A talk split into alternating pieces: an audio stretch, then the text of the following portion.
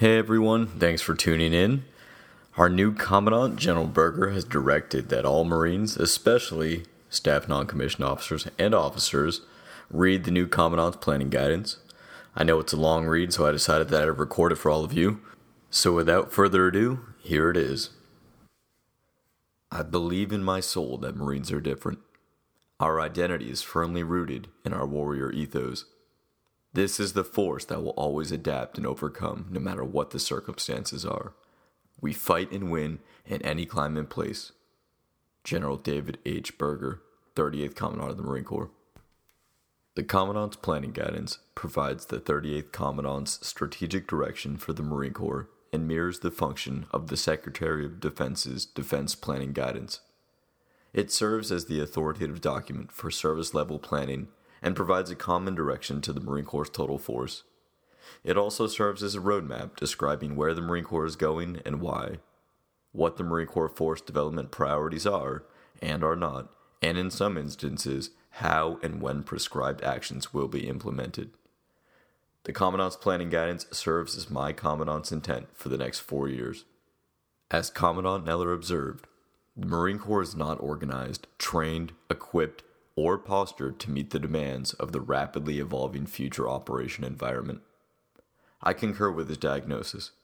Significant change is required to ensure we are aligned with the two thousand eighteen National Defense Strategy and Defense Planning Guidance, and further prepared to meet the demands of the naval fleet in executing current and emerging operational naval concepts.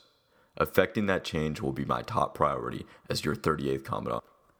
This Commandant Planning Guidance outlines my five priority focus areas: force design, warfighting, education and training, core values, and command and leadership. I will use these focal areas as logical lines of effort to frame my thinking, planning, and decision-making at Headquarters Marine Corps, as well as to communicate to our civilian leadership. This document explains how we will translate those focus areas into action with measurable outcomes. The institutional changes that follow this Commandant's planning guidance will be based on a long-term view and singular focus on where we want the Marine Corps to be in the next five to fifteen years, well beyond the tenor of any one Commandant, presidential administration, or Congress. We cannot afford to retain outdated policies, doctrine, organizations, or force development strategies. Unless specified within this document, all reference documents from previous Commandants are no longer authoritative. Thus, service and advocate-related publications using the Marine Operating Concept of Force twenty twenty-five as reference A must be revised. Current advocate plans must be reviewed within the context of this guidance and appropriate changes made. We must communicate with precision and consistency based on a common focus and unified message. The coming decade will be characterized by conflict, crisis, and rapid change, just as every decade preceding it. And despite our efforts, history demonstrates that we will fail to accurately predict every conflict. We'll be surprised by an unforeseen crisis and may be late to fully grasp the implications of rapid change around us. The Arab Spring, West African Ebola outbreak, Scarborough Shoal standoff, Russian invasion of eastern Ukraine, and weaponization of social media are but a few recent examples illustrating the point. While we must accept an environment characterized by uncertainty, we cannot ignore strong signals of change, nor be complacent when it comes to designing and preparing the force for the future. What is abundantly clear is that the future operating environment will place heavy demands on our nation's naval services. Context and direction is clearly articulated in the National Defense Strategy and Defense Planning Guidance, as well as testimony from our uniformed and civilian leadership. No further guidance is required. We are moving forward. The Marine Corps will be trained and equipped as a naval expeditionary force in readiness, and prepared to operate inside actively contested maritime spaces in support of fleet operations. In crisis prevention and crisis response, the Fleet Marine Force, acting as an extension of the fleet, will be first on scene, first to help, first to contain a brewing crisis, and first to fight if required to do so.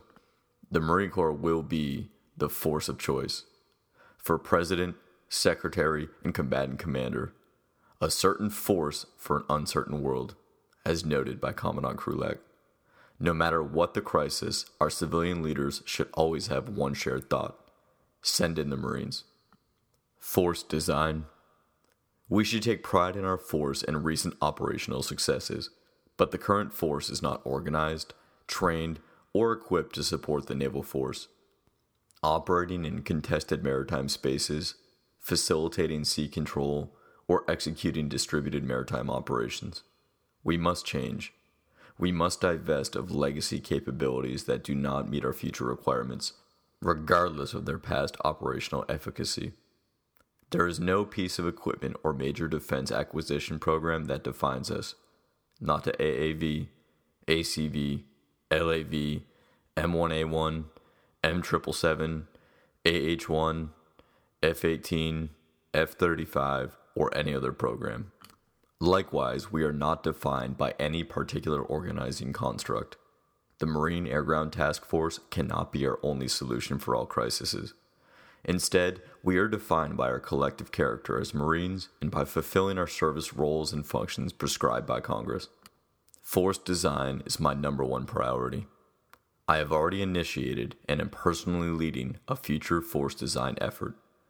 Going forward, C D and I will be the only organization authorized to publish force development guidance on my behalf. We will divest of legacy defense programs and force structure that support legacy capabilities. If provided the opportunity to secure additional modernization dollars in exchange for force structure, I am prepared to do so. Plans or programs developed in support of this planning guidance that require additional resources must include an accompanying resource offset verified by recognized analytic body, P A and E, O A D, et cetera, to be considered for implementation. Naval integration. Adversary advances and long-range precision fires make closer naval integration an imperative. The focal point of the future integrated naval force will shift from traditional power projection to meet the new challenges associated with maintaining persistent naval forward presence to enable sea control and denial operations. The Fleet Marine Force will support the Joint Force Maritime Component Command and Fleet Commander concepts of operations, especially in close and confined seas, where enemy long-range precision fires threaten maneuver by traditional large signature naval platforms. Future naval force development and employment will include new capabilities that will ensure that the Navy Marine Corps team cannot be excluded from any region in advancing or protecting our national interests or those of our allies. Marines will focus on exploiting positional advantage and defending key maritime terrain that enables persistent sea control and denial operations forward. Together, the Navy Marine Corps team will enable the joint force to partner, persist and operate forward despite adversary employment of long-range precision fires. In addition to the recent focus on operational integration, I intend to seek greater integration between the Navy and Marine Corps in our program objective memorandum development process. We share a common understanding of the national defense strategy, the pacing threat, the future operation environment, and of those capabilities provide the greatest overmatch of our Navy. We must strive to create capabilities that support fleet operations and naval campaigns. We will integrate our program objective memorandum wargaming efforts with the Navy's, thereby ensuring a common understanding and common baseline from which each service can communicate their needs to the Secretary of the Navy and ultimately the Secretary of Defense. Fleet Marine Force and Navy Marine Corps Component Command relationship. In nineteen thirty-three, the establishment of the F M F under the operational control of the Fleet Commander generated great unity of effort, operational flexibility, and the integrated application of the Navy and Marine Corps capabilities throughout the maritime domain. The nineteen eighty-six Goldwater-Nichols Act, however, removed the preponderance of the F M F from fleet operational control and disrupted the long-standing Navy-Marine Corps relationship by creating separate Navy and Marine Corps components within the joint forces. Furthermore, the Navy and Marine Corps officers developed a tendency to view their operational responsibilities as separate and distinct, rather than intertwined. With the rise of both land and sea-based threats to the global commons, there is a need to reestablish a more integrated approach to operations in the maritime domain. Reinvigorating the F M F can be accomplished by assigning more Marine Corps forces to the fleet, putting Marine Corps experts in the fleet maritime operation centers, and also by shifting emphasis in our training, education, and supporting establishment activities. Refining the component relationship within the framework of Goldwater-Nichols is a more complicated issue that must be explored in partnership with the Navy, with one exception. Our M A R fours are not operational headquarters. Our M A R fours are not operational headquarters, nor will they be resourced as such. Our M A R fours are intended as administrative headquarters that advise their respective commands on the Marine Corps. In a functional component construct, we will complement and augment the J F M C C. Marine Expeditionary Forces. The Marine Expeditionary Force will remain our principal warfighting organization. However, our M E Fs need not be identical. three M E F will become our main focus of effort, designed to provide U S Indo-Pacific Command and the Commander seventh Fleet with a fight-tonight, stand-in force capability to persist inside an adversary's weapon system's threat range, create a mutually contested space, and facilitate the larger naval campaign.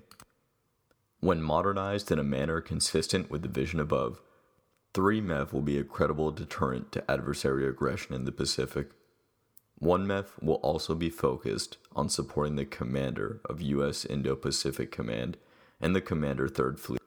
one M E F will continue to provide forces to U S Indo-Pacific Command to build partner capacity and reinforce deterrence efforts, and must be prepared to impose costs on a potential adversary globally. We will increasingly accept risk with one M E F's habitual relationship with CENTCOM. However, seventh Marines is at present purpose-built to support CENTCOM requirements. Thus, one M E F will continue to support CENTCOM requirements within the capacity of seventh Marines. two M E F will undergo substantial changes to better align with the needs of the commanders of second and sixth Fleets. During a major contingency operation or sustained campaign ashore, necessary combat power will be provided to the committed M E F through global sourcing by the total force. We will continue to recommend Marine operating forces be employed as combined arms teams. However, we must be flexible enough to satisfy fleet and combatant commander needs, whether they require a M E F or a single L H A with Marine complement in support of an expeditionary strike group, or an aviation detachment in support of U S Special Operations Command. First and foremost, we must be prepared to be employed as Fleet Marine Forces. The service will provide ready forces, and our component headquarters will advise their respective commanders on the best employment of those forces. However, the ultimate decision on tactical employment resides with the combatant commanders. Marine Expeditionary Units and Forward Deployed Forces. As Commandant Krulak noted nearly twenty-five years ago, the Marine Expeditionary Unit is the jewel in our crown and must be kept ready, relevant, and capable. Regrettably, it no longer has the same relevance as it once had to the fleet. However, this will change. We will accept and prepare for fleet commander employment of L H A Ds as part of three ships, E S Gs, as desired. I see potential in the Lightning Carrier concept, based on an L H A L H D, however, do not support a new build C V O. Partnering a big deck amphib with surface combatants is the right warfighting capability for many of the challenges confronting the joint force, and provides substantial naval and joint operational flexibility, lethality, and survivability. The majority of defense professionals continue to support our conclusions regarding the efficacy of forward deployed forces, even if they question the affordability of such forces. I will continue to advocate for the continued forward deployment of our forces globally to compete against the malign activities of China, Russia, Iran, and their proxies. With a prioritized focus on China's One Belt, One Road initiative and Chinese malign activities in the East and South China Seas. This is not intended to be a defense of the status quo, as our forces currently forward deployed lack the requisite capabilities to deter our adversaries and persist in a contested space to facilitate sea denial. While I will continue to support and advocate for the unit deployment program, we must revise the program to ensure those forces and capabilities deployed to the Western Pacific create a competitive advantage and facilitate deterrence in the U S. Indo-Pacific Command Theater. One possible future would be the forward deployment of multiple HIMARS batteries armed with long-range anti-ship missiles.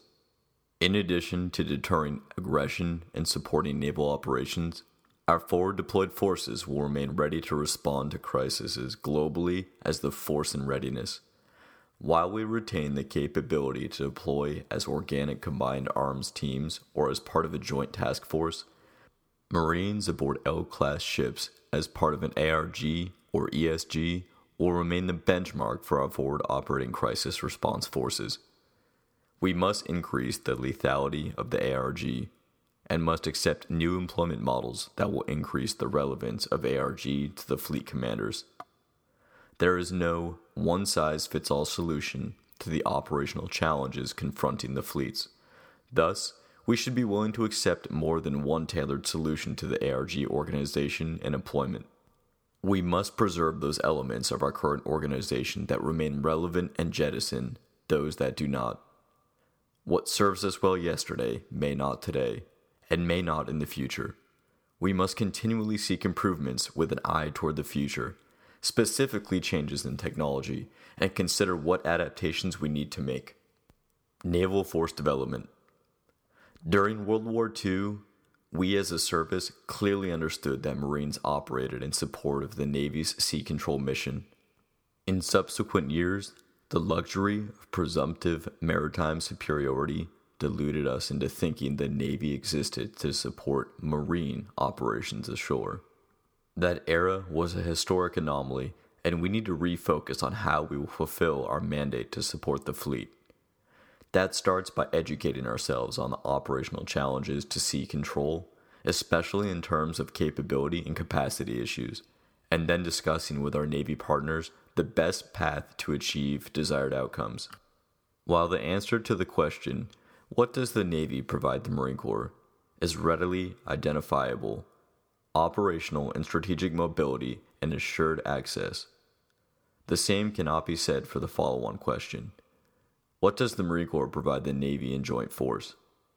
Traditionally, the answer has been power projection forces from the sea and or forces for sustained operations ashore in support of traditional naval campaign. We should ask ourselves, what do the fleet commanders want from the Marine Corps? And what does the Navy need from the Marine Corps? Future amphibious capability and force development. Our nation's ability to project power and influence beyond its shores is increasingly challenged by long-range precision fires, expanding air, surface, and subsurface threats, and the continued degradation of our amphibious and auxiliary ship readiness.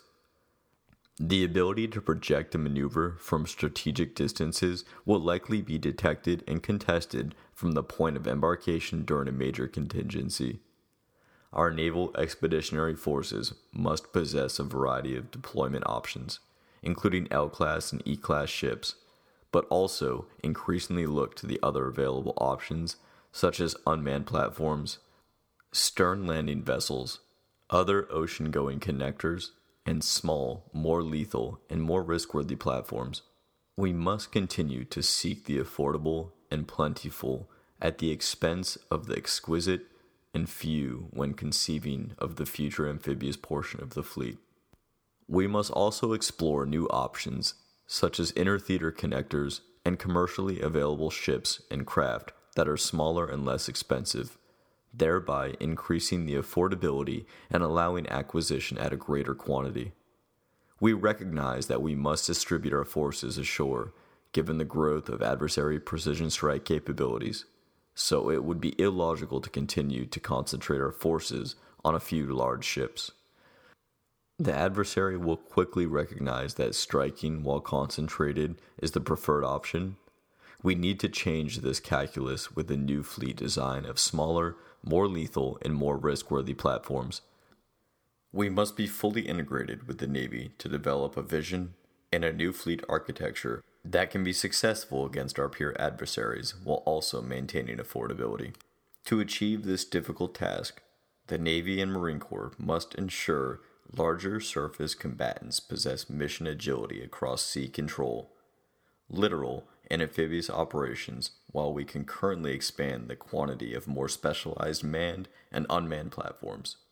As the preeminent littoral warfare and expeditionary warfare service, we must engage in a more robust discussion regarding naval expeditionary forces and capabilities not currently resident within the Marine Corps, such as coastal, riverine forces, naval construction forces, and mine countermeasure forces.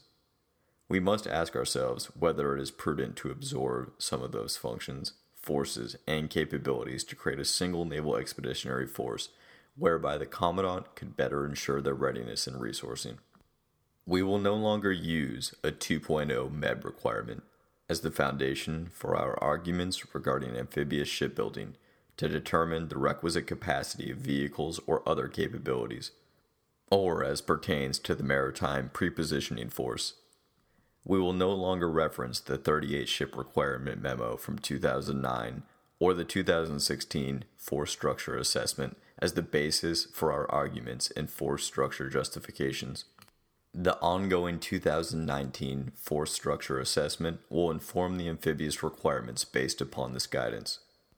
The global options for amphibious include many more options than simply L H As, L P Ds, and L S Ds.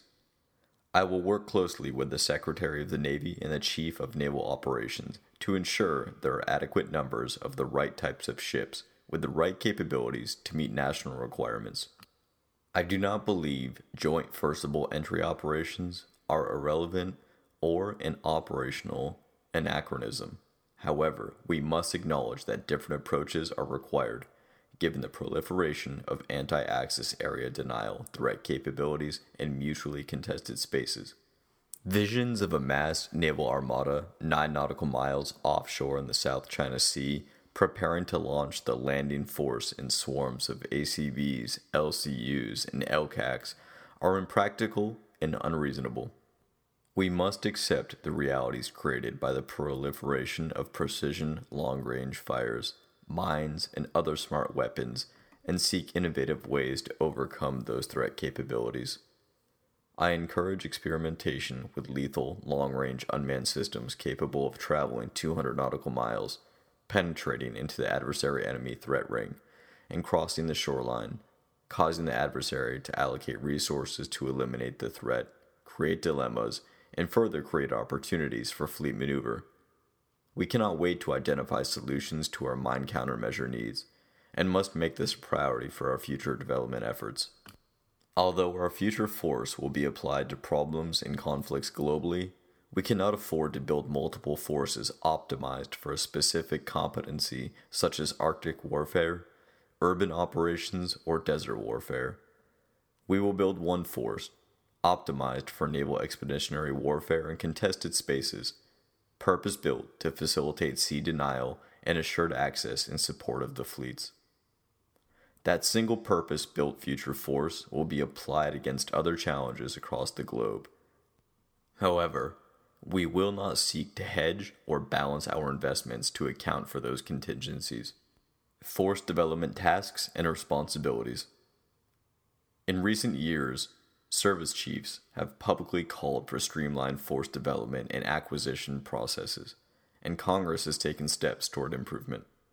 Over the past several decades, the laws, policies, and practices associated with this topic have changed significantly, but Marine Corps orders and directives have not kept pace.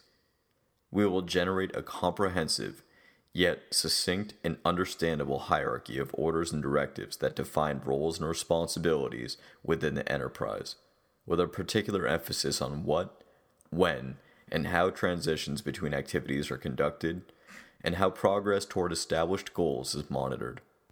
These documents will be crafted as mission-type orders that define the tasks and their respective purposes performed by the deputy commandants, rather than detailed instructions that bog down and process minutiae. Each deputy commandant will similarly produce orders that define their subordinate unit's tasks. To be clear, the Deputy Commandant for Combat Development and Integration has primary responsibility for all Marine Corps Force development, with all other Deputy Commandants in support as advocates who can provide subject matter expertise in their respective fields, rather than as advocates who direct force development action. Maritime Prepositioning Force. For several decades, the Maritime Prepositioning Force represented a competitive advantage for the Marine Corps. That is less the case today. During a major contingency, our M P F ships would be highly vulnerable and difficult to protect. We must be prepared to fundamentally alter this capability, as well as all the inventory currently programmed for inclusion with the M P F, as we rethink the future of this capability. Joint Task Force Headquarters and Joint Operations. Our forces must be an integral element of the joint force, able to combine people, processes, and programs to execute globally integrated operations. Historically, we focused joint integration efforts at headquarters and command elements, as opposed to integrating capabilities at the individual unit level. Moving forward, the Marine Corps must maximize our inherent relationship with the Navy, along with our expertise coordinating elements of the MAGTAF, to effectively coordinate across all warfighting domains to support the joint force. Our service concepts and doctrine must provide relevant joint capabilities. We must be able to communicate and collaborate across interoperable systems and equipment, and our professional military education and training programs must enable Marines to gain and maintain an understanding of joint operations, thereby preparing our leaders to fully maximize joint and coalition warfare. Joint operations are a warfighting advantage, and the Marine Corps must fully embrace our role as a critical enabler to the joint force. Reserve Component Forces. While organized and equipped congruently, we cannot expect our selected Marine Corps Reserve units to maintain the same levels of readiness as our active component units. What we desire and expect in our reserve units and individual ready reserves are Marines and units ready for mobilization. Once mobilized, our reserve component forces will undergo additional pre-deployment training to achieve the necessary readiness for deployment and employment. We will examine the merits of formalizing command relationships between active and reserve component units. Just as our active components will change, so will our reserve component. As part of our force design effort, we will explore the efficacy of fully integrating our reserve units with the active components, as well as other organizational options. Installations and infrastructure. While experts across the force developed an infrastructure and reset plan, we have collectively failed to aggressively execute it, thus creating a cascading effort of negative second and third order effects. Our installation infrastructure is untenable. We are encumbered by nineteen thousand buildings, some of which are beyond the scope of repair and should instead be considered for demolition. These excess structures spread limited facilities, sustainment, restoration, and modernization resources thinly across the enterprise, impeding our ability to focus efforts and achieve desired outcomes. We have underfunded maintenance at our installations for far too long and failed to appreciate the growing risks associated with those decisions. Moreover, our training facilities and ranges are antiquated, and the forces lacks the necessary modern simulators to sustain training readiness. To make matters worse, we created separate chains of command for our installations and the operating forces they support, further inducing friction and inefficiency. Modernizing our force structure requires a deliberate review of our installations and a deliberate plan to invest, divest, and reset. Executive Decision Making. I intend to be an active participant in decision-making within Headquarters Marine Corps, but I do not expect to make all decisions, nor do I believe that all decisions require Marine Requirements Oversight Council review. I expect Deputy Commandants to make service-level decisions in accordance with this guidance. Further, while current decision-making bodies like the M ROC can be an effective forum, they must adapt to the accelerating pace of change or risk being marginalized or eliminated. Our processes should be inclusive, but we cannot allow a desire for consensus to stifle initiative or result in staff paralysis. We will review the efficacy of the M ROC Review Board and M ROC to make appropriate changes. Every activity within Headquarters Marine Corps must support the P O M building and inform the planning, programming, budgeting, and execution process. Our current structures and processes fail to meet this standard. Advocates help prioritize and recommend force development based on the positions and capabilities identified by the operating forces, but they do not decide. Advocacy supports force development, and thus should occur within and emanate from C D and I. As part of our revised force development and P O M processes, we require two outcomes: integration with the Navy and an independently verifiable analytic foundation to our program. We currently lack both. The current advocacy order will be replaced. People. Everything starts and ends with the individual Marine. The principal challenge facing the Marine Corps today lies in the continuing to fulfill its character as the Naval Expeditionary Force in readiness, while simultaneously modernizing the force and in accordance with the N D S, doing both with a linear force structure, potentially fewer Marines, and a possible reduction in total resources. Marines are the centerpiece of the Corps. Our principal emphasis must focus on recruiting, educating, and training, instilling our core values and sense of accountability, equipping and treating them with dignity, care, and concern. Taking care of Marines. Taking care of Marines includes holding Marines to high professional standards of performance, conduct, and discipline. Leaders are expected to do everything within their power to ensure the individual Marine succeeds, but there are limits to our abilities to sustain the transformation of the individuals who simply choose to opt out. Marines failing to adhere to our standards or failing to remain competitive within their occupational fields or grade will be separated.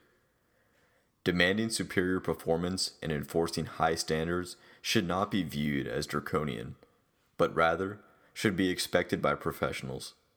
We will not accept mediocrity within the force, and above all, must seek to remove those from within our ranks who are adversely impacting the overall readiness of our force. We must seek the administrative separation of those unable to be promoted who are in creating an artificial barrier for advancement of more motivated individuals. We must seek the separation of those unable to deploy or assist in the training and education of Marines preparing for deployment, and must energetically seek the removal of all individuals engaged in destructive behaviors such as hazing. I will communicate additional guidance to all commanders in the near future, establishing guidelines and my expectations. Parental leave and maternity leave.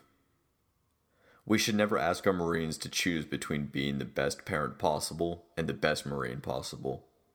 These outcomes should never be in competition to the extent that success within one will come at the expense of the other. Our parental maternity leave policies are inadequate and have failed to keep pace with societal norms and modern talent management practices. We fully support the growth of our Marines' families and will do everything possible to provide parents with opportunities to remain with their newborns for extended periods of time. In the future, we will consider up to one year leaves of absence for mothers to remain with their children before returning to full duty to complete their service obligations. Manpower. Our manpower systems was designed in the industrial area to produce mass, not quality. We assumed that quantity of personnel was the most important element of the system, and that workers are all essentially interchangeable. As the complexity of the world has increased, the spread between physical jobs and thinking jobs has increased dramatically. War still has a physical component, and all Marines need to be screened and ready to fight. However, we have not adapted to the needs of the current battlefield. The only way to attract and retain Marines capable of winning on the new battlefield is to compete with the tools and incentives available to them in the marketplace. Talent management. The essence of all manpower systems is to encourage those you need and want to stay, and separate who are not performing to standards. Our current system lacks the authorities and tools to accomplish that simple outcome in anything but a blunt way. Our manpower model is based primarily on time and experience, not talent or performance, or potential future performance. While performance is factored into promotion selection, it is narrowed to a slim cohort, roughly based on year groups, an antiquated model. Additionally, the service does not have the tools needed to recruit the skills it wants, retain specific talents, advance Marines more quickly based on need, and separate Marines who cannot perform or are not compatible with military service. These deficiencies are related to budget, policy, and law.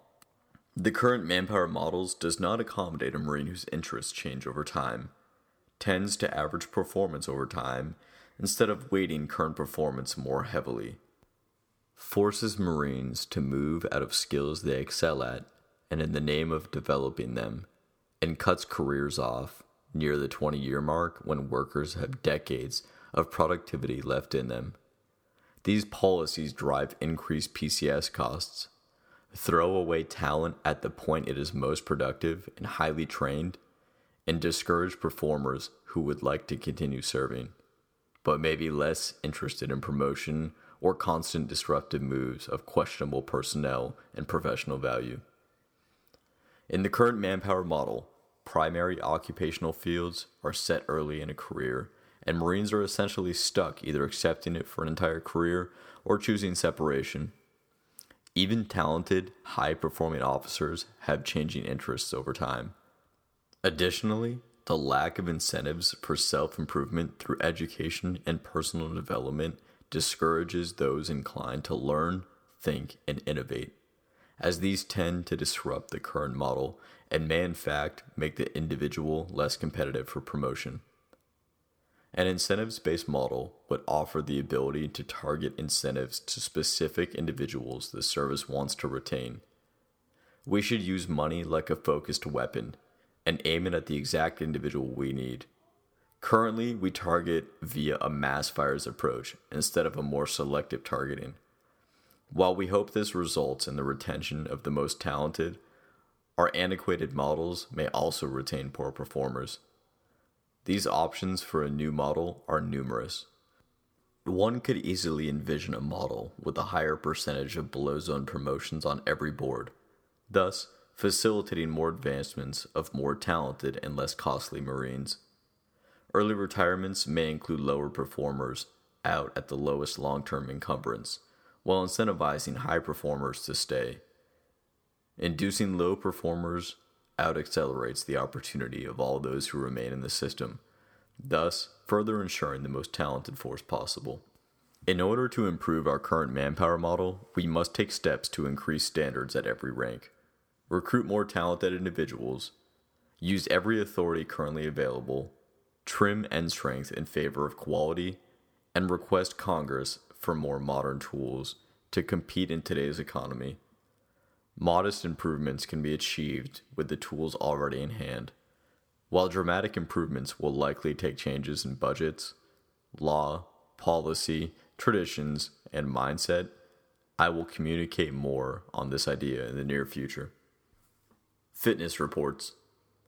Despite a major reform effort in nineteen ninety-six, there are major shortcomings in our current performance evaluation system that must be addressed. As was true then, there is a growing lack of faith within our ranks and in the system's ability to accurately identify their skill, performance, and future potential. Upward growth and mobility must favor the most talented within our ranks, while facilitating the identification of those with special aptitude as instructors, educators, commanders, staff officers, mentors, or with special technical skills. We must and will remedy these shortfalls. As we investigate potential modifications to the current system and reports, we should evaluate the merits of the following changes at a minimum. Provide the Marine reported on with an opportunity as self-assessment. Modify the report in a manner that allows reporting seniors and reporting officers to identify future potential. Modify the report in a manner that allows the R S and R O to identify individuals with special aptitudes for training, educating, mentoring, technical skills, planning, et cetera. Weight the reports so that a three-month report is not valued in a congruent manner to a twelve-month report. Weight command over non-command reports and combat over non-combat reports. Eliminate academic fitness reports as non-observed reports. The goal of the academic report should be to accurately identify the individual's success while in school and then determine future potential in the next rank, grade, or as an instructor. Weight academic reports in a manner that reward the individual Marine for resident P M E and their performance in that setting. Identify the cumulative performance of the R S and R O, thus ensuring that Marines with poor relative values themselves aren't adversely impacting the careers of more talented individuals they complete reports on. While we continue to maintain a total force approach to force development to include training and education, we must accept the realities related to periods of annual training completed by our reserve component Marines. For many, these periods of service require an active component Marine to complete a fitness report covering two weeks. Because these reports are weighted the same as every other report within an RS's profile, they are habitually a low relative value to avoid artificially skewing the RS's profile. While this is understandable, it should not endure. We must provide the R S with an opportunity to evaluate the individual's performance in relation to every other Marine the R S has evaluated completing similar training, and not attempt to judge the two-week performance against periods usually covering six months, if not longer. Warfighting. As good as we are today, we will need to be even better tomorrow to maintain our warfighting overmatch. We will achieve this through the strength of our innovation, ingenuity, and willingness to continually adapt and initiate changes in the operating environment to affect the behavior of real-world pacing threats. This will require a break from the past practice of capability-based force development. We will succeed by continually challenging the status quo and asking ourselves, is there a way to cause a better outcome? Will three M E F be able to create a mutually contested space in the South or East China Seas if directed to do so by the U S Indo-Pacific Command? If not, what changes are required to enable the desired outcomes? Will we create the modern, lethal naval expeditionary force we seek by continuing to maintain separated and distinct capability development and P O M development processes from the Navy? If not, is there a better way to cause the desired outcomes? The Marine Corps has been and remains the nation's premier naval expeditionary force in readiness. While we stand by to perform such other duties as the President may direct, foreign humanitarian assistance, disaster relief, and non-combatant evacuations do not define us. They are not our identity. Rather, they are the day-to-day consequence of being the force in readiness. As the force in readiness, we are not an across the range of military operations force, but rather a force that ensures the prevention of major conflict and deters the escalation of conflict within the range of military operations. Command and control. We must reach and execute effective military decisions faster than our adversaries in any conflict setting, on any scale. Our command and control processes and systems must reflect our maneuver warfare philosophy. Decision-making that focuses on speed and creating tempo, mission command that focuses on low-level initiative, simple planning processes and orders writing techniques that are measured by the quality of the intent all require a command and control system that is flexible, adaptable, and resilient. We will always focus on people over systems in the command and control process per F M F M one. Decisions are what the commander does. Systems exist only to support the commander's needs.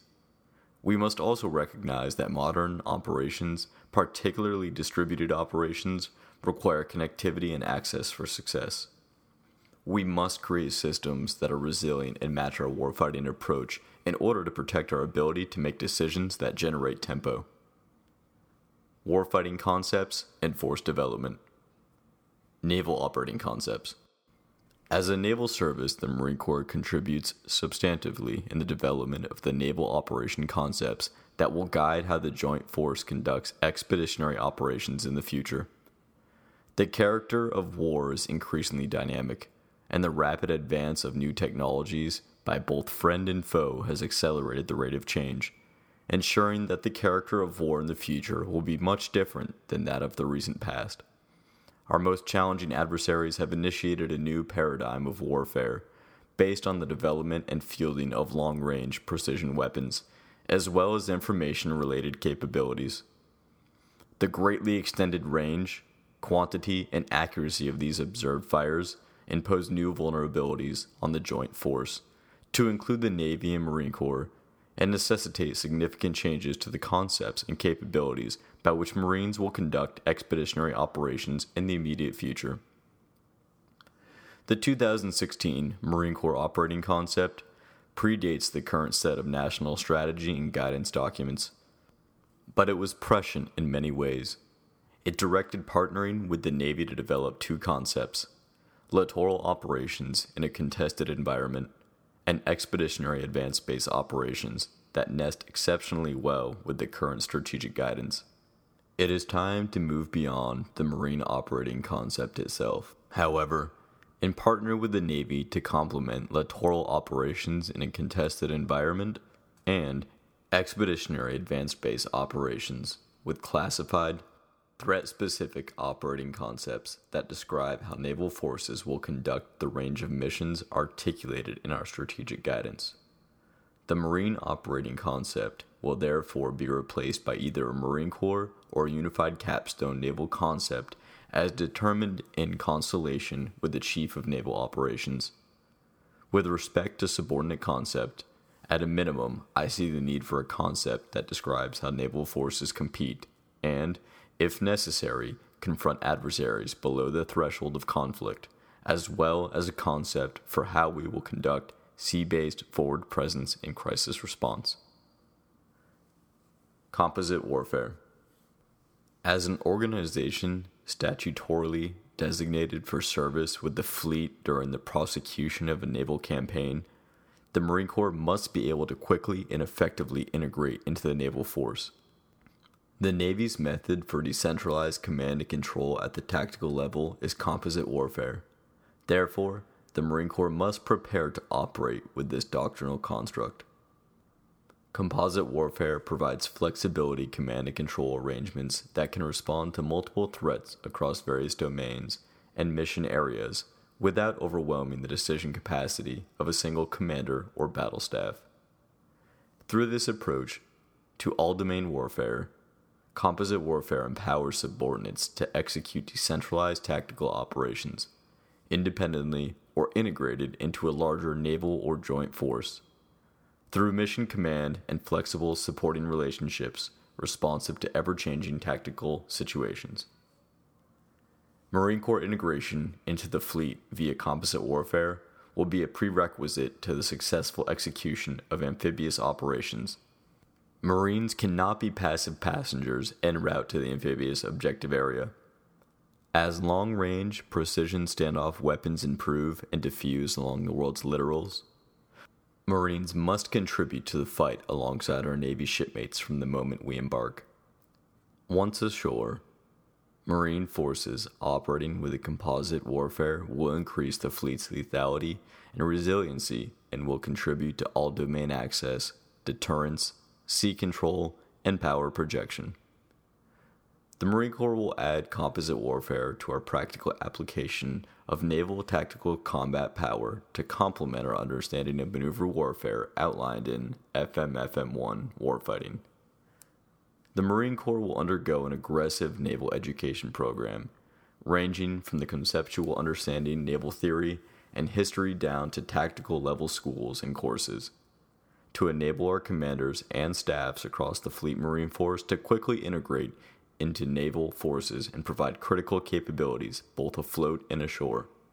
Conversely, the Marine Corps must advance the education of Navy officers in our capabilities and organizations. Without this reciprocity, our efforts will not be as effective as the future security environment requires. We will conduct a comprehensive review of all doctrinal, reference, and warfighting publications to ensure that our doctrine, concepts, tactics, and procedures nest within and support the composite warfare. Modification will be necessary with those that do not. We will assess our current staffs for their ability to integrate into composite warfare, modifying them where appropriate to increase naval force lethality. Last, we will provide personnel to Navy staffs ranging from numbered fleets through the type squadrons in order to create standing naval staffs capable of fighting both Navy and Marine forces immediately. Stand-in forces.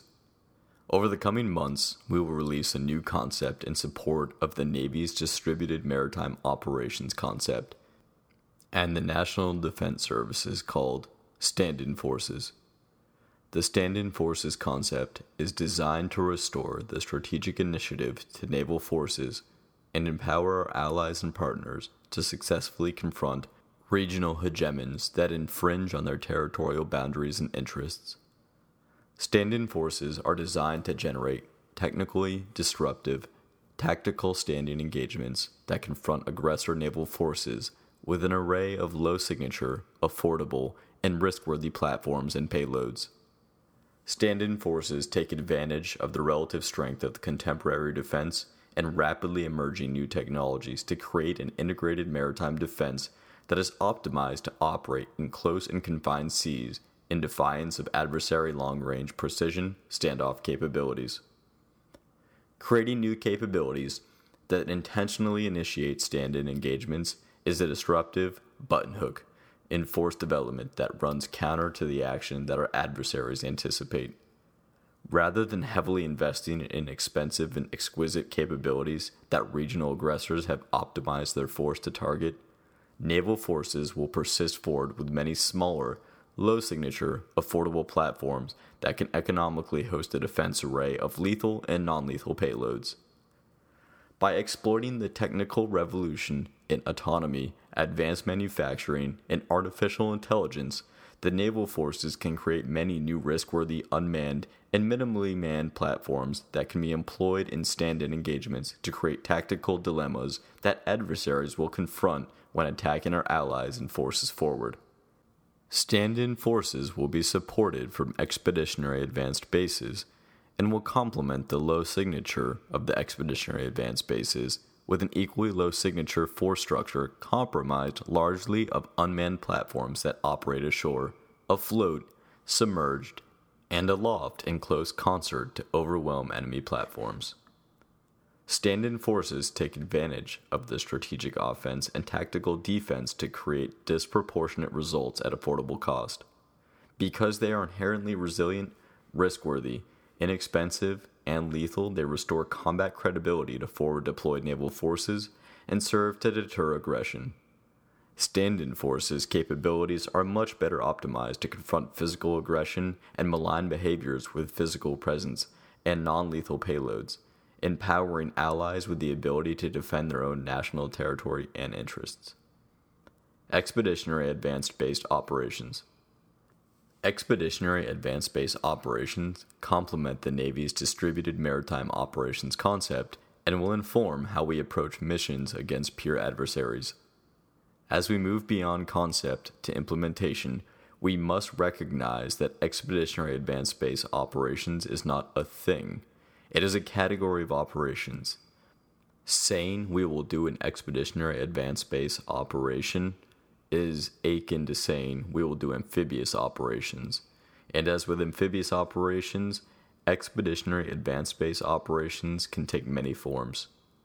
Expeditionary Advanced Base Operations are driven by the aforementioned adversary deployment of long-range precision fires designed to support a strategy of counter-intervention directed against U S and coalition forces. Expeditionary Advanced Base Operations, as an operational concept, enables the naval forces to persist forward with the arc of adversary long-range precision fires to support our treaty partners with combat-credible forces on a much more resilient and difficult-to-target forwarding base infrastructure. Expeditionary Advanced Base Operations are designed to restore force resiliency and enable the persistent naval forward presence that has long been the hallmark of naval forces. Most significantly, Expeditionary Advanced Base Operations reverse the cost imposition that determined adversaries seek to impose on the joint force.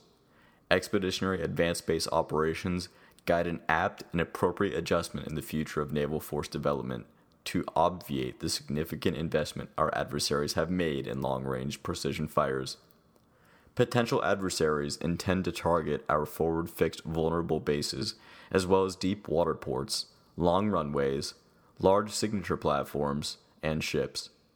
By developing a new expeditionary naval force structure that is not dependent on concentrated, vulnerable, and expensive forward infrastructure and platforms, we will frustrate enemy efforts to separate U S forces from allies and interests.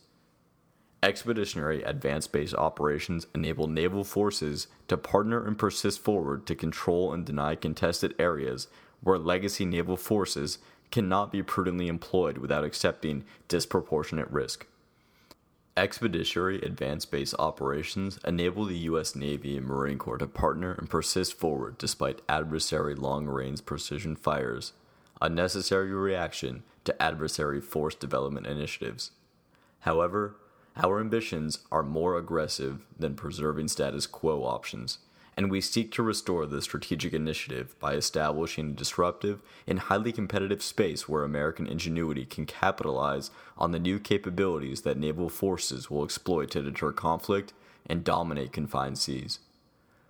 The U S Navy and Marine Corps do not seek to merely discern the future operating environment, but are determined to define the future character of maritime conflict, so that naval forces will deter or fight from a position of enduring advantage.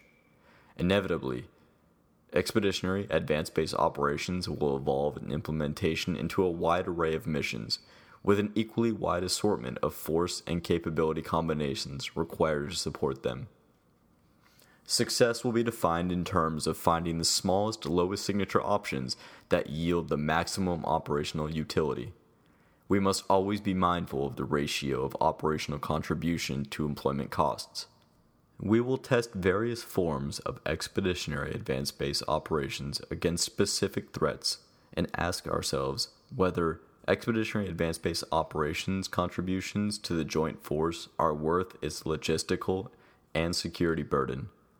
This ratio should always be more favorable than other joint force options contributing a similar capability. To date, our wargaming has focused on a limited set of scenarios. Thus, we will need to expand our analysis across more scenarios to better inform our force design efforts. As in earlier design initiatives, such as sea basing, we are going to build a force that can do Expeditionary Advanced Base Operations opposed to building an Expeditionary Advanced Base Operation force. This distinction is important because our fundamental design principles are independent of Expeditionary Advanced Base Operations. A force composed of highly capable tactical units that can perform combined arms operations at all echelons, enabled by organic air and logistics, is a force that can perform Expeditionary Advanced Base Operations, if provided tailored capabilities and training. Determining the exact nature of this specialized training and equipping will be the focus of our Expeditionary Advanced Base implementation actions. Distributed operations. New threats, new missions, and new technologies require us to adjust our organizational design and modernize our capabilities. While others may wait for a clearer picture of the future operating environment, we will focus our efforts on driving change and influencing future operating environment outcomes. One way to drive the continued evolution of the future operating environment is distributed operations. Distributed operations capable forces are a critically important component of Marine Corps modernization.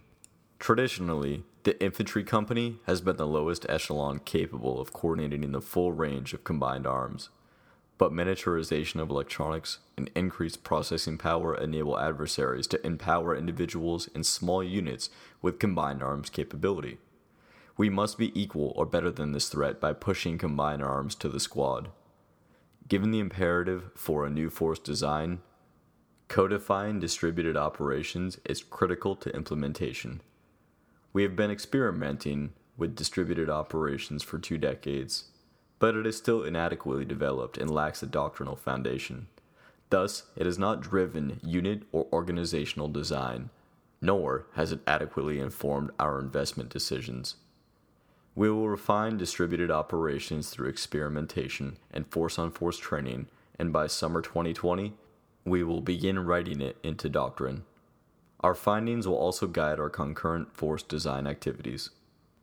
Our lack of progress in implementing distributed operations is in part due to an inadequate description of why we would distribute forces and why we would conduct distributed operations.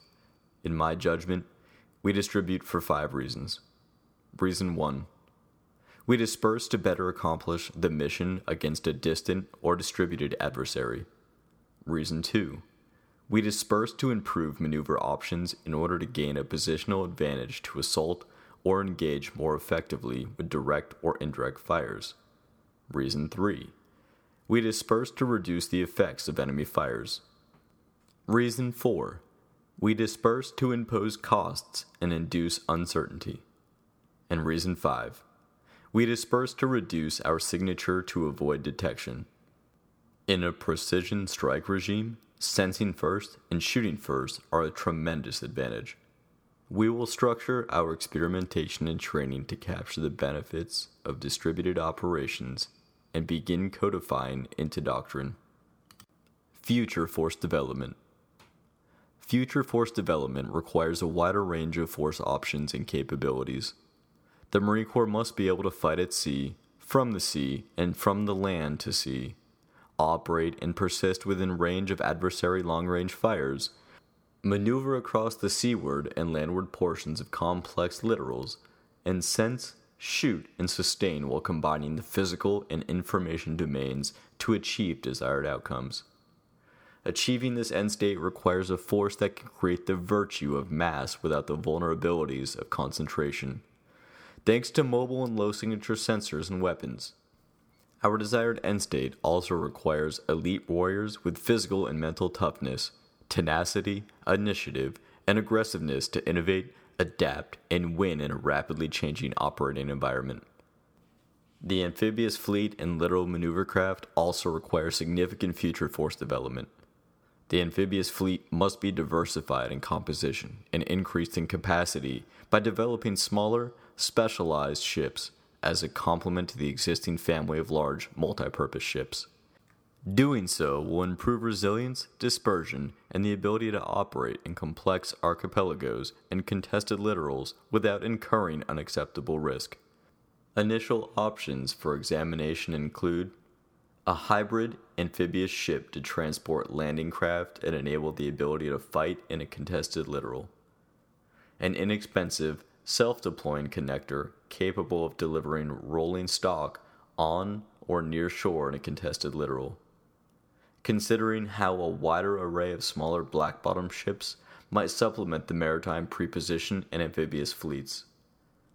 Future force development must also contribute to an integrated operational architecture and enable information environment operations.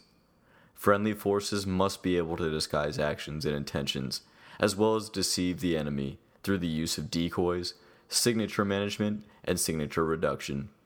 Preserving the ability to command and control in a contested information network environment is paramount. Lastly, we must prioritize research, development, and fielding of emerging and advanced technologies that are applicable with the seaward and landward portions of the littorals. Technologies such as artificial intelligence, robotics, additive manufacturing, quantum computing, and nanotechnology will continue to change the world. We must be positioned to capture the returns on investment. Similarly, unmanned and autonomous systems will enable greater applications for hydrographic survey, reconnaissance, mine warfare, logistics support, deception, and warfighting. Nascent applications, such as swarming and miniature aerial attack systems, have the potential to radically change the character of war. Our future force development must include appropriate prioritization in these new technologies. However, doing so will not be easy. It will require divesting of legacy capabilities that cannot be economically adapted to meet the demands of the future, while also taking calculated risks in some areas. Warfighting investments and divestments. Talent retention. Retention of the most talented individuals within the institution is critical. In order to realize the F thirty-five capability, cyber capability, A I, data science capability, Group five U A S and U G V capability, or distributed operations and expeditionary advanced base operations capability articulated in our concepts, we must reverse the negative trends related to talent retention. This is not a Marine Corps problem, but rather a joint force problem. This will likely require policy changes as well as adjustments to retention bonuses. If we desire the force articulated in our concepts, then talent retention must be a priority. Just as we will focus on precision fires, our talent management and talent retention efforts must be executed with precision. The blanket provision of bonuses across entire communities will no longer be our weapon of choice, but rather, we will seek a more precise option to ensure the most talented individuals, to include those identified as the most competent and capable combat leaders, and not just those with the most expensive technical training. Training and education. We must change the training and education continuum from an industrial age model to an information age model. To that end, we need to determine the best way to effect the desired change, which includes the way we select, train, and evaluate instructors throughout the continuum, but also the way we inspect formal schoolhouses. At present, our entire system for formal schools management reinforces the industrial age model, and therefore needs to be changed. But first, we must codify what is meant by an information age model of training and educating Marines. We have some of this going on across the continuum, but it needs to be the norm, not the exception. We will prioritize funding in support of this transformation. In addition, we will prioritize funding aimed at further reinforcing the transformation. We must continue to strengthen the process whereby we reinforce the transformation that occurs at Officer Candidate School and recruit training. This means continuously optimizing M O S production management to limit Marines waiting training as much as possible, as well as ensuring that while they are waiting, there is a plan for using their time as constructively as possible, to include additional education opportunities. The last and probably most important aspect of this is the warm handoff to our Marines' first operating force unit. This is a difficult task, but we see too many of our youngest Marines either fall through the cracks or get taken advantage of at this critical point in their Marine Corps experience. This will be the subject of additional communication in the future. Ground-based, long-range precision fires. Our investment in air-delivered long-range precision fires are known, suitable, and sufficient. However, we remain woefully behind the development of ground-based long-range precision fires that can be fielded in the near term, which have sufficient range and precision to deter malign activities or conflict. Our capability development focus has fixated on those capabilities with sufficient range and lethality to support infantry and ground maneuver. This singular focus is no longer appropriate or acceptable. Our ground-based fires must be relevant to the fleet and joint force commanders and provide overmatch against potential adversaries, or they risk irrelevance. We must develop capabilities to facilitate sea denial and sea control, thus augmenting the fleet and joint forces' use of the sea for our own interests while denying adversaries the same possibilities. These capabilities will facilitate the creation of denied spaces by forward-postured or deployed naval expeditionary forces with sufficient resilience to persist the weapons engagement zone once actively contested. We must possess the ability to turn maritime spaces into barriers so we can attack an adversary's sea lines of communication while defending our own in support of the fleet or joint force. This goal requires ground-based, long-range precision fires with no less than three hundred fifty nautical mile ranges, with greater ranges desired. Possession of such capabilities is not only an operational imperative based on the threat, but one that will increase options to commanders and should radically alter our forward posture once fully realized. Unmanned systems. Given well-documented trends in all warfare domains toward increasing range, precision, and lethality of ordnance, ubiquitous multispectrum reconnaissance and surveillance, and real-time networked command and control, it is unlikely that exquisite manned platforms represent a complete answer to our needs in future warfare. A likely vision of warfare centers on the recon-counter-recon contest.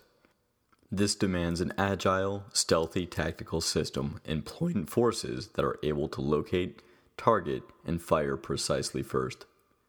Exponentially greater precision and lethality of threat weapons demands we reduce exposure of our most expensive platforms and reduce exposure of our Marines wherever possible. This means a significant increase in unmanned systems. This vision, widely discussed since at least the late nineteen nineties, has been slower to arrive than some expected, but gains greater salience as renewed great power competition advances and advanced technology continues to proliferate globally. We have begun adapting to this likely future with tentative and internally contested steps toward fielding a family of unmanned aerial systems, including the proven long-range, high-endurance armed Group five systems that have been ubiquitous in the counterinsurgency warfare of the past decades.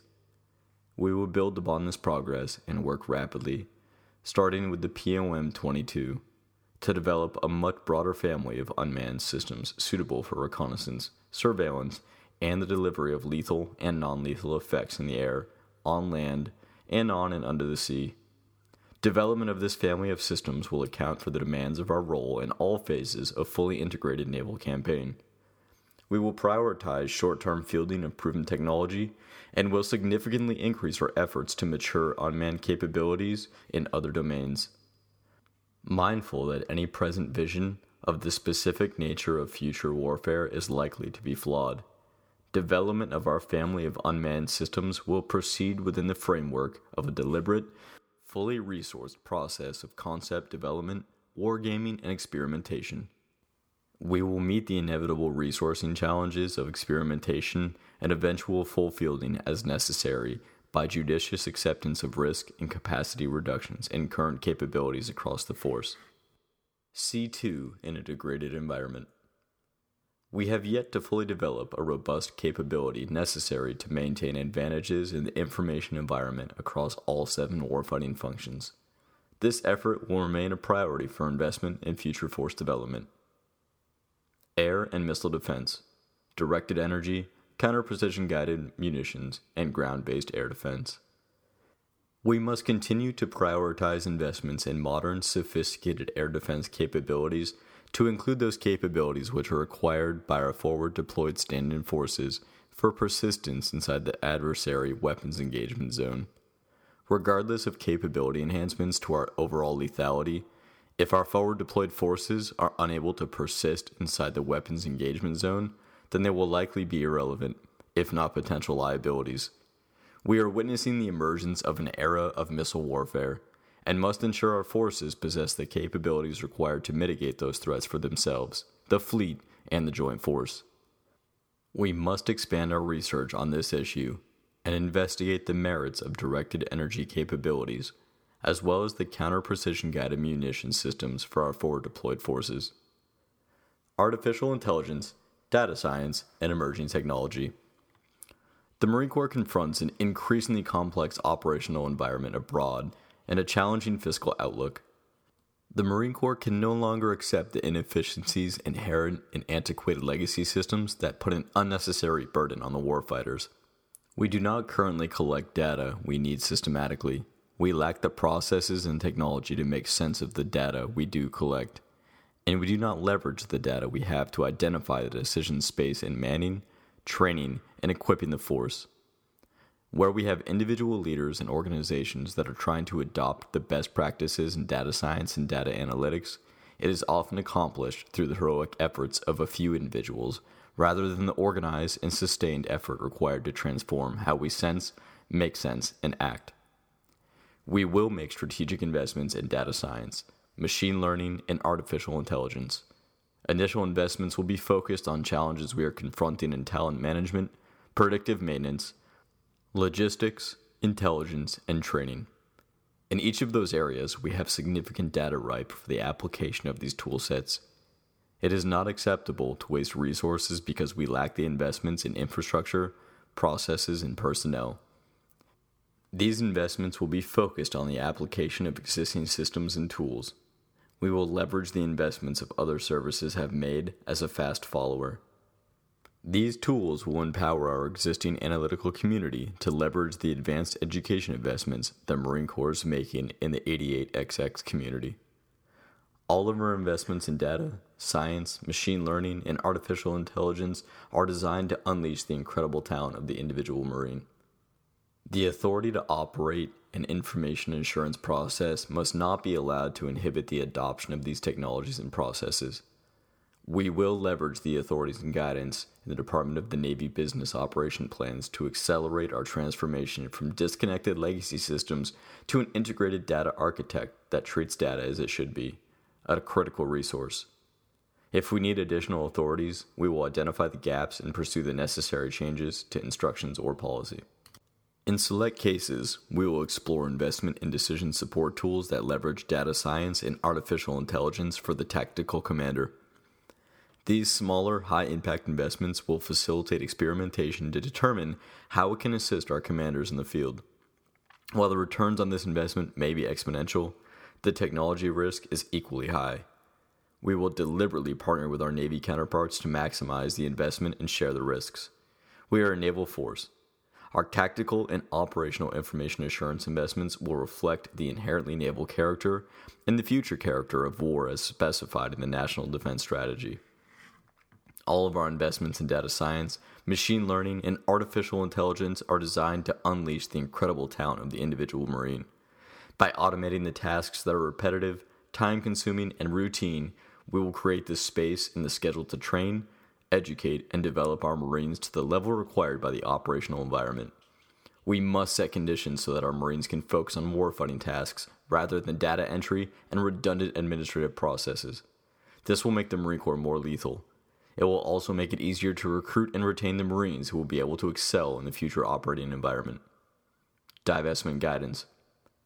As we continue to develop our capabilities, we must ensure that we have the operationally relevant forces that combatant commanders and fleet commanders need. It is our responsibility to provide ready forces, forces ready to satisfy combatant commanders' requests for forces. We cannot continue to accept the preservation of legacy capabilities with little to no demand signal or those that are only being retained in support of surge requirements associated with the least likely worst-case scenario. Capabilities and force elements meeting this criteria are candidates for divestment. Such divestitures are necessary so that we may continue to grow our most demanded force elements, to include those that are habitually identified as high demand, low supply elements within our current total obligation authority. We cannot allow individuals within the decision-making chain to prevent the procurement of advanced systems and modern capabilities in high demand from our consumers due to irrational and empty concerns that they will be taken from us. As I stated earlier, we provide ready forces, and evidence of the relevance and readiness of our force is customer demand. Furthermore, we will rescope capabilities and associated force structure in a manner consistent with what is sustainable. We cannot afford to create a force structure that our manpower models cannot support. Education and training. Education. The complexity of modern battlefield and increasing rate of change requires a highly educated force. While different, education and training are inextricably linked. Education denotes study and intellectual development. Training is primarily learning by doing. We will not train without the presence of education. We must not educate without the complementary execution of well-conceived training. As the thirty-first Commandant of the Marine Corps noted, any mission undertaken by the Corps will flow directly from our ability both to train and educate every Marine. In order to meet our desired end state in education, substantial reforms are required in the organization of our training commands and our formal schools. Appropriate focus on the selection process is essential to select the right Marines as instructors, trainers, and educators. As noted by every Commandant since twenty-ninth Commandant of the Marine Corps, our Marines must be comfortable with chaos, comfortable with mission tactics, and comfortable operating in a highly distributed manner across any potential battlefield. While I support this conclusion, I am convinced that attempts to regiment every minute of every day to remove as much friction and potential chaos from the individual Marine while in home station is counterproductive.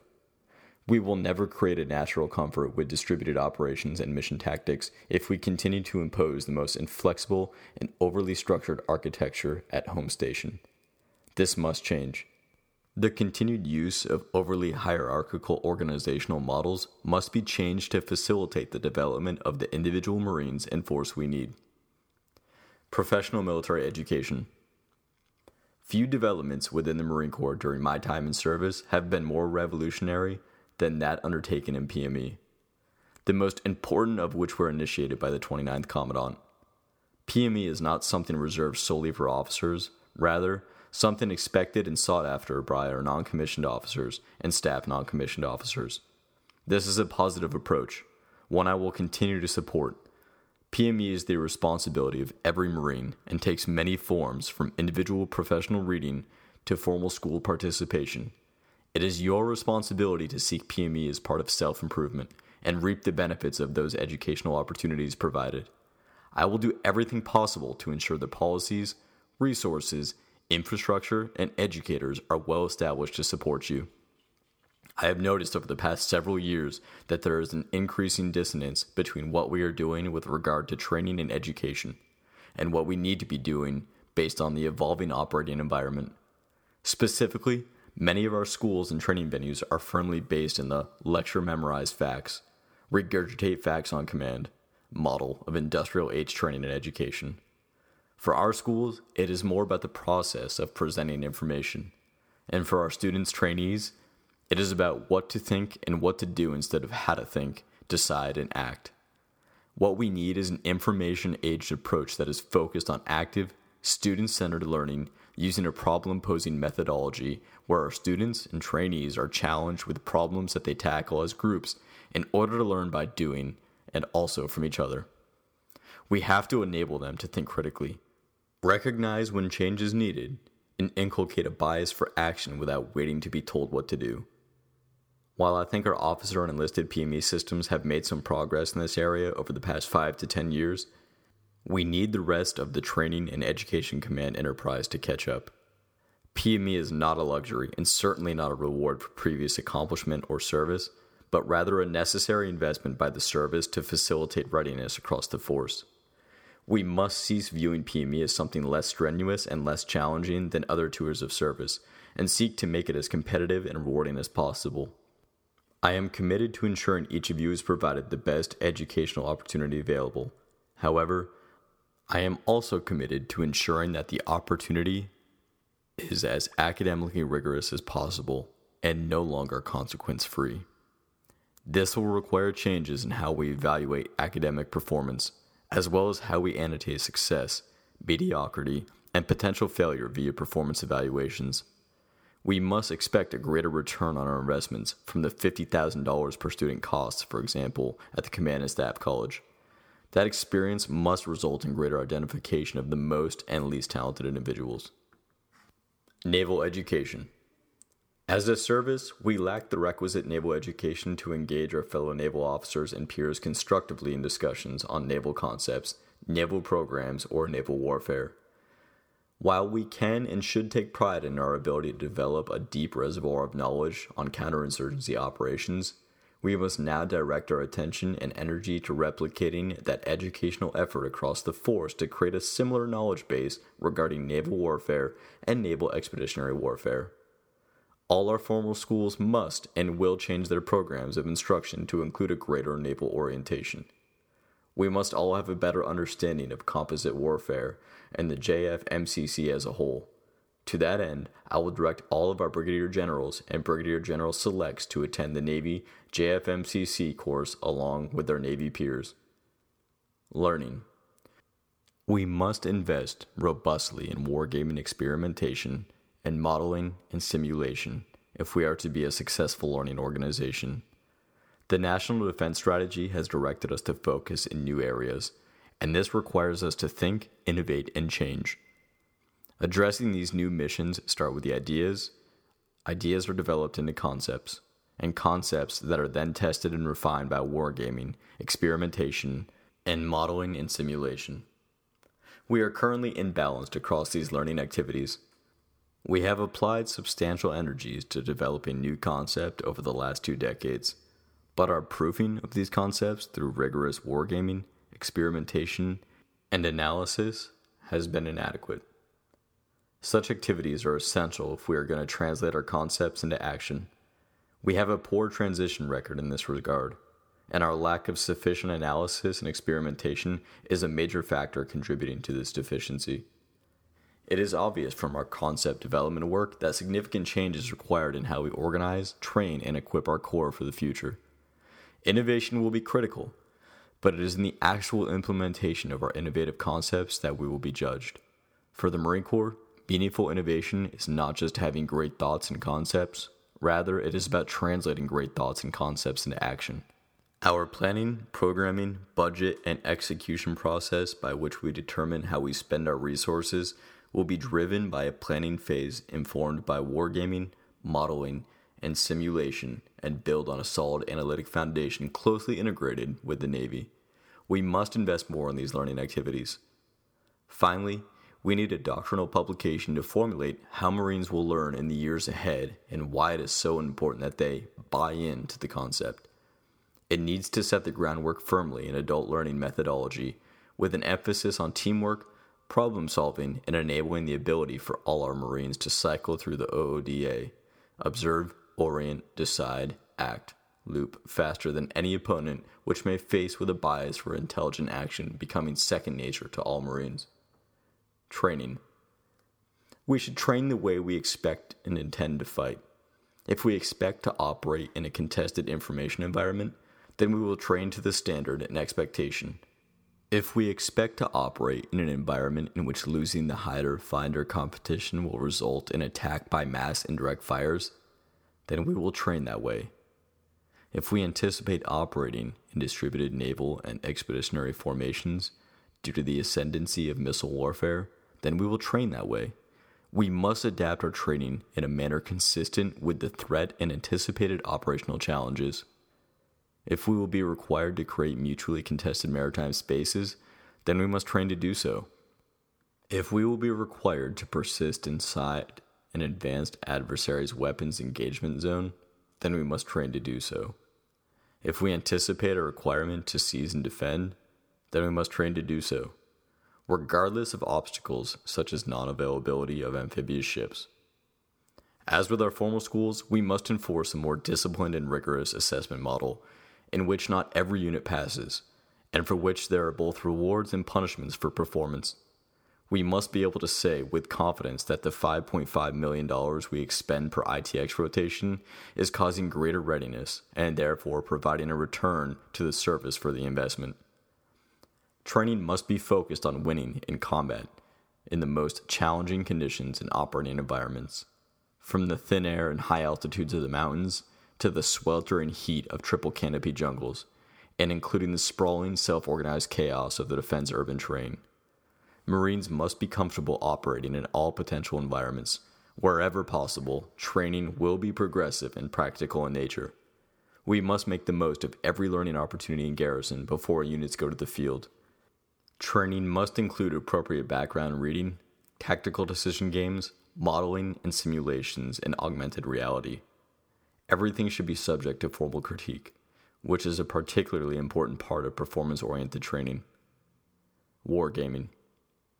Essential to charting our course in an era of strategic fluidity and rapid change will be the effective integration of professional wargaming in force design, education, and training.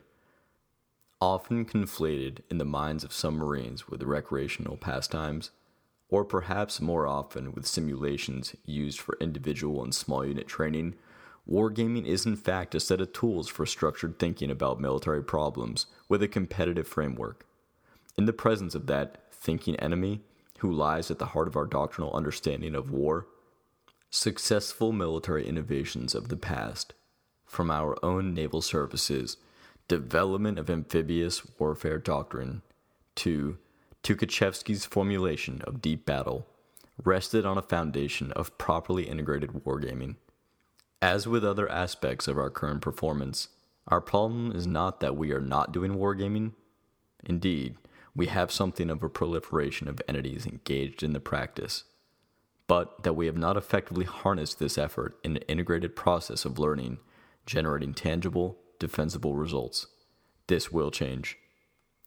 We will build a wargaming center on the Marine Corps University campus. The most important aspect of this project will be hiring the right people to operate the facility. While the facility must be able to handle all levels of classification and be responsive to changing technologies, our biggest investment will be maintaining the right technical and non-technical personnel. We will need experts in wargaming, M and S facilitation, threats, and opportunities. Marine Corps Warfighting Lab. The thirty-first Commandant established the Marine Corps Warfighting Laboratory to serve as the cradle and testbed for the development of enhanced operational concepts, tactics, techniques, procedures, and doctrine, which will be progressively introduced into the F M F in concert with new technologies. Over the years, the lab's structure and mission have evolved. Given the pace and consequence of ongoing technological change, the lab must continue to evolve to meet the demands of future strategic and operational environment.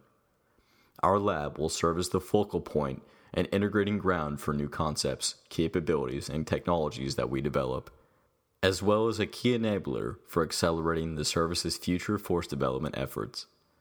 The lab will continue to prioritize the development of naval concepts and capabilities and fleet Marine Force support to naval campaigns. To accomplish these objectives, some change is required. To ensure investment in critical leap-ahead technologies, the Marine Corps Warfighting Lab shall be responsible for providing recommendations to D C, C D and I, and the M R O C for a dedicated slice of the Warfighting Investment Program Evaluation Board. Once we have addressed these resource shortfalls and updated the Warfighting Investment Program Evaluation Board investment recommendations that prioritize modernization, the lab will be responsible for development, field testing, and implementation of future operational and functional concepts, along with supporting technologies, as well as for working across the enterprise to accelerate potential doctrine, organization, training, material, leadership and education, personnel, facilities, and policy changes. While the operating force's role in support of service-level experimentation is essential, we will have only one integrated service-level wargaming and experimentation campaign led by the Warfighting Laboratory. Other entities across the enterprise and operating forces will cease any non-integrated effort with the McWill's larger experimentation campaign.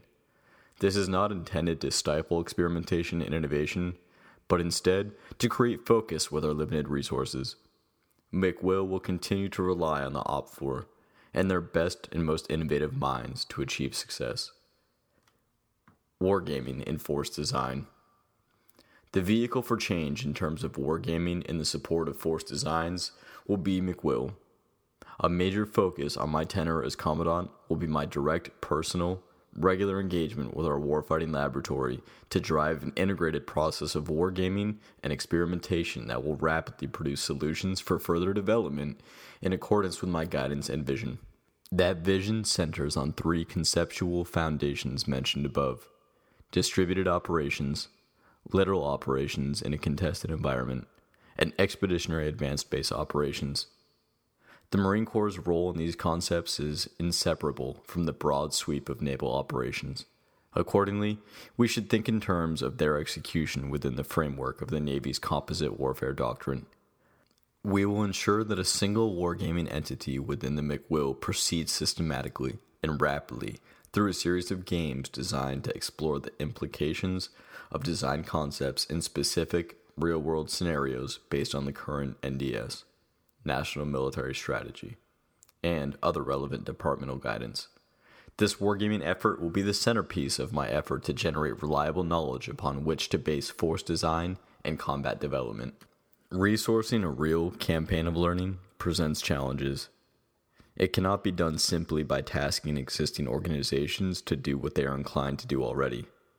Inherent in our rhetoric of renewed great power competition in an era of exponential technological and social changes is the understanding that accepting risk and current capability before emerging threats fully mature is a reasonable price to pay for a better chance of properly anticipating future requirements. Further guidance on resourcing will follow, but deliberate service level, colonel and lieutenant colonel talent management, permanent manning and adjustments, fiscal reprogramming, and the temporary allocations of highly qualified manpower from the Marine Corps University student population are all elements of a likely solution for proper resourcing of this critical effort. Wargaming in education and training. In the context of training, wargaming needs to be used more broadly to fill what is arguably our greatest deficiency in the training and education of leaders: practice and decision-making against a thinking enemy. Again, this requirement is inherent in the nature of war. In modern military organizations, it is, along with the fear of violent death, precisely the element of real war that is hardest to replicate under peacetime conditions. Wargaming historically was invented to fill this gap, and we need to make far more aggressive use of it at all levels of training and education to give leaders the necessary reps and sets in realistic combat decision-making. In particular, the spectrum of larger unit training focused on commanders and staffs at battalion and squadron and higher levels remains tightly focused on standardized tactics, techniques, and procedures, and deals too little with the challenge of making the tactical decisions under stress that these T T Ps exist to implement. Large unit exercises, from M E F-level command post exercises to battalion-focused integrated training exercises, must focus primarily on commanders' decision-making under conditions of uncertainty and their staff's ability to support such decisions, and only secondarily on the T T B of combined arms integration and technical command and control. This is a tall order, as the latter are obviously the essential building blocks of the former. However, we must make this shift. Available technology is likely to offer potential solutions if we refine what we are asking of it. We need less of the grand simulations solution connecting a variety of individual cockpit or rifleman-level sims into the flow of larger exercises that a modernized command and control system that integrates advanced wargaming functions for both training and planning. Clearly, potential exists for synergy between the Marine Corps University's educational wargaming and McWill's wargaming efforts in support of force design, and the requirement for increased use of wargaming in tactical training. We will pursue such opportunities with determination and energy. Our war games have shown that in any great power conflict, our alliances are an essential factor to achieving success. Wargaming findings. In alignment with strategic guidance, our service-level war games over the past few years have focused on warfighting scenarios involving peer adversaries. The insights from these war games inform future force development and indicate a requirement to adapt our concepts and capabilities for waging great power, competition, and conflict. We have service initiatives already in motion that position us for change. In February of two thousand nineteen, the Commandant and Chief of Naval Operations co-signed the concept for Expeditionary Advanced Base Operations.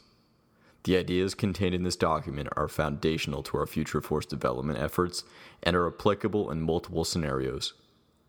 While our Corps' history provides numerous examples of similar type operations, we now need new capabilities if we are to implement Expeditionary Advanced Base Operations in its full scope in a future conflict against a pacing threat. Our war games have shown that in any great power conflict, our alliances are an essential factor to achieving success. We will fight in defense of our allies and will operate in close alignment with them, from their territories, alongside their ships and aircraft, and in cooperative and even integrated formations on the ground. We must work with them in peace and ready to partner with them in war. Our forward deployed forces will continue to enhance the interoperability of our tactics, techniques, and procedures, while our capability developers enhance the interoperability of our systems. To succeed in closing the force in any future conflict, we must reimagine our amphibious ship capabilities, prepositioning, and expeditionary logistics so they are more survivable, at less risk of catastrophic loss, and agile in their employment. We must add sensors and defensive systems to our current fleet of amphibious ships while we explore alternative future platforms, amphibious operation concepts, and evolved marine expeditionary unit configurations. We must leverage this strategic recapitalization of our maritime prepositioning ship squadrons to develop smaller and more versatile ships. We also need to explore ocean-going connectors that enable our intra-theater movement and sustainment. Our wargaming, analysis, and real-world operations show that advancements in technologies across all domains enhance situational awareness and long-range precision strike, not only for us, but also for our peer adversaries. In any future conflict, we will face challenges maneuvering and operating inside threat weapons engagement zones. We must be prepared to counter threat sensors at operational and tactical levels. And we must have capabilities that enable the MAGTAP to sense and strike across all domains. Critical to warfighting success in environments characterized by distributed operations across wide expanses of battle space is an effective and resilient command and control system. Our communications nodes will be hunted and targeted. Careless and unmanaged signatures will invite destruction. We require interoperable, low-signature, secure communications. We cannot develop this in isolation from the other services. We must be capable of plugging into naval, joint, and combined communications networks and seamlessly sharing data that enhances situational awareness, targeting, and force synchronization. Autonomous systems and artificial intelligence are rapidly changing the character of war. We have already seen that these changes on today's battlefields, but we are only at the leading edge of revolutionary changes. Our potential peer adversaries are investing heavily to gain dominance in these fields. We must aggressively research, innovate, and adapt to maximize the potential these offer while mitigating their inherent vulnerabilities and risks. Our war games and experiments have shown game-changing opportunities with manned and unmanned teaming. At the forward tactical edge of the F M F are our F thirty-fives, reconnaissance teams, and rifle squads.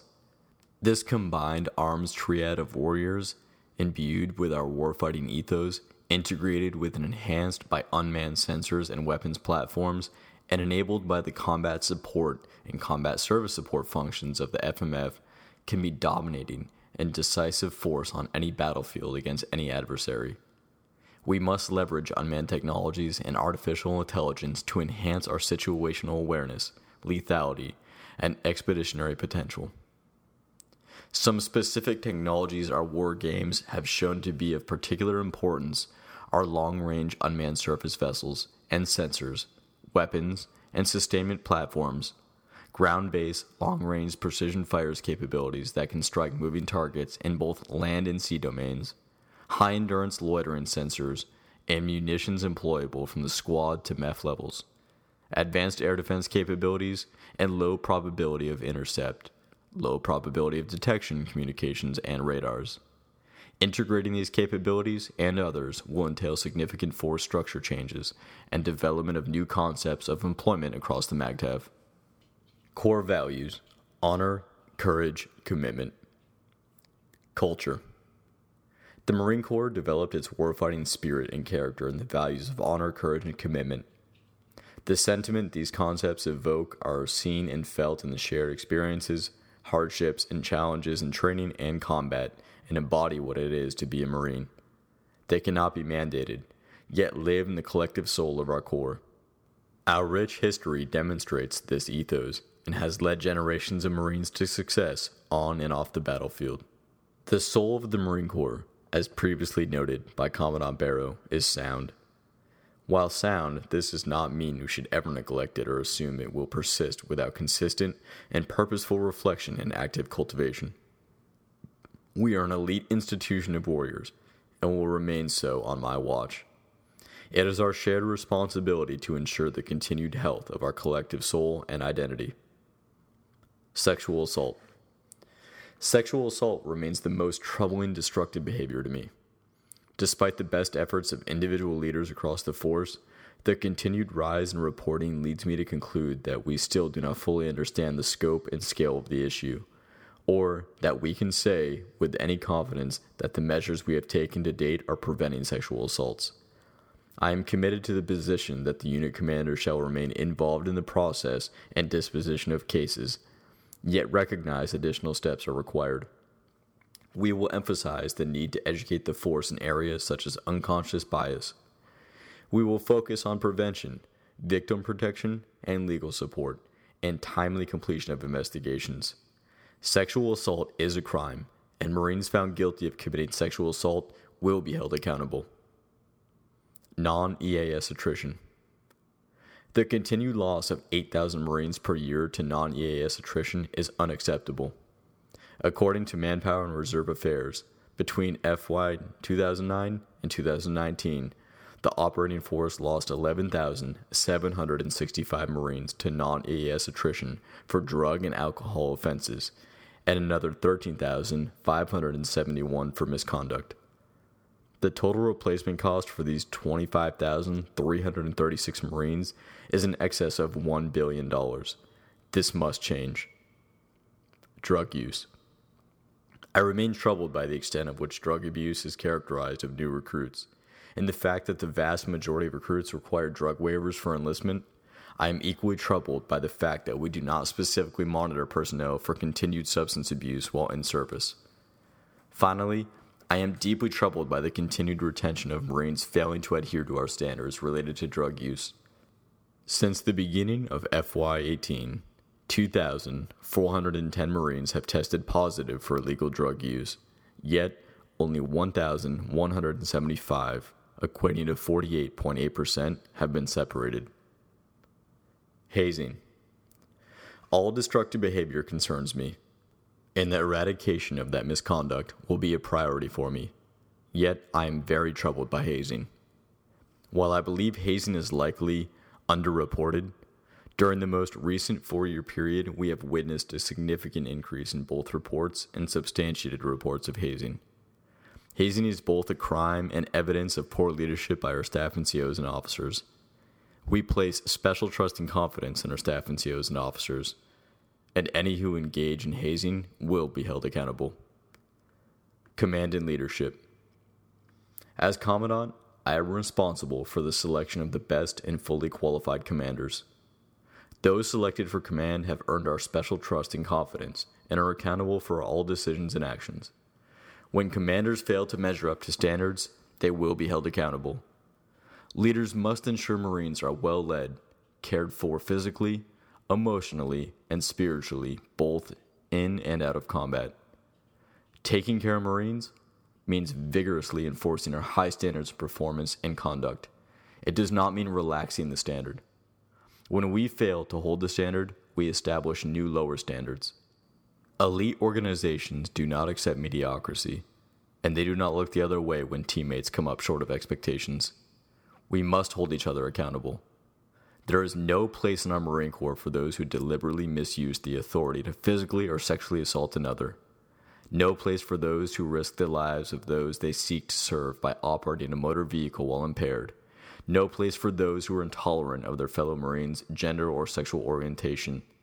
No place for those who engage in domestic violence, and no place for racists. Whether their intolerance and prejudice be direct or indirect, intentional or unintentional. In some organizations, internal problems are often elevated to the most senior levels or down to the most junior ranks for corrective action. For the Marine Corps, our company-grade officers and mid-grade staff and C Os have the appropriate experience base, maturity, and daily interactions with the junior Marines. Those leaders have my full faith and confidence. I know they are fully capable of balancing a sincere concern for their Marines' well-being and with unwavering demand to adhere to our high standards. They must be allowed to lead without unnecessary interference and micromanagement. For our officer corps, I require that you provide every opportunity for your junior officers and enlisted leaders to lead, educate, train, supervise, and enforce high standards. Do not encroach on their space unnecessarily, and do not prescribe every action. Instead, teach, coach, and mentor. Our maneuver warfare doctrine depends on commander's intent and mission-type orders. We must train how we fight. Summary. This Commandant's planning guidance establishes my priorities for aligning the service with the National Defense Strategy and Defense Planning Guidance, enhancing our warfighting capability through naval integration, achieving the proper balance of resources in our readiness, modernization, and infrastructure sustainment efforts and accounts, and improving the quality of leadership we provide to our Marines and sailors. While not all-encompassing, this Commandant's planning guidance is thorough to provide clear guidance on the way forward. I expect all Marines, and particularly senior officers and staff non-commissioned officers, to read and begin implementing this guidance immediately. Within the next thirty days, the Director of the Marine Corps Staff will publish a detailed implementation plan to accompany this guidance. That plan will identify specific and implied tasks derived from the Commandant's planning guidance, the command or office of primary responsibility and timeliness. Your continued feedback and ideas on this document and the full range of issues affecting our Corps are critical. We are entering a period of force transformation, one through which I am honored to lead our Corps. This Commandant's planning guidance identifies those characteristics and capabilities within the force that must change to produce the force we must become to meet the challenges of the national defense strategy and uncertainty of the future operating environment. We will not employ these in isolation, and thus we must better integrate with the Navy and work more effectively with other elements of the joint force. While this transformation will require more than simply the next four years, as maneuverists, we are prepared to make bold decisions more rapidly than others to affect those outcomes, to generate tempo, and create friction within the decision cycles of our competitors and adversaries. While the next four years will be a period of substantive change, let me be clear. We are not experiencing an identity crisis, nor are we at risk of irrelevance. We are a naval expeditionary force capable of deterring malign behavior and, when necessary, fighting inside our adversary's weapons engagement zone to facilitate sea denial in support of fleet operation and joint force horizontal escalation. Nothing can be more relevant to the national defense strategy and the certainty of an uncertain future than this. We are not a second land army, nor do we aspire to be anything other than the world's premier naval expeditionary force. While these were intended as statements of fact and conclusive vice-empty assertions, our actions haven't always supported our statements. This will change. As we implement the guidance in this document, we must divest of the past to modernize for the future, and we will. In the summer of two thousand twenty-three, when we anticipate a routine transition to a new commandant, we will have accomplished the following at a minimum. One, design the Marine Corps of the next twenty-five years as prescribed in the National Defense Strategy and the National Military Strategy, the Defense Planning Guidance, and is further visualized in our family of naval concepts. This design effort includes making the necessary divestments from the current force and current program to accelerate the funding and modernization of the future force. Two, reestablished our identity as a naval expeditionary force and enhanced our relationship with the fleets as an extension of naval power as the F M F. Three, established our primacy within the department as the most innovative and revolutionary thinkers, the most well-disciplined and accountable force, and the most transparent and responsive force to our collective civilian leadership across the joint force and department. It is an exciting time to be a Marine. Strategic guidance casts the Marine Corps is in central role in our nation's defense, and this planning guidance is designed to ensure our Corps is prepared for this responsibility. The initiatives outlined in this document identify my priorities for improving the quality of leadership we provide the Marines and sailors, enhancing our warfighting capability and naval integration, and achieving the proper allocation of resources across readiness, modernization, and personnel accounts. Ensuring a shared understanding of this guidance is a shared responsibility, and I expect unit commanders and senior leaders to ensure a broad understanding of this guidance across the force. As important, I expect Marines to be prepared to provide their leaders, me included, with critical feedback, ideas, and perspective on this Commandant's planning guidance. Bringing about the changes outlined in this document will be an all-hands effort. We cannot afford to continue to admire problems or fail to take the necessary, decisive actions. Our strategic guidance is clear, and so is mine. The time of action is now. Semper Fidelis, David H. Berger, Commandant, United States Marine Corps.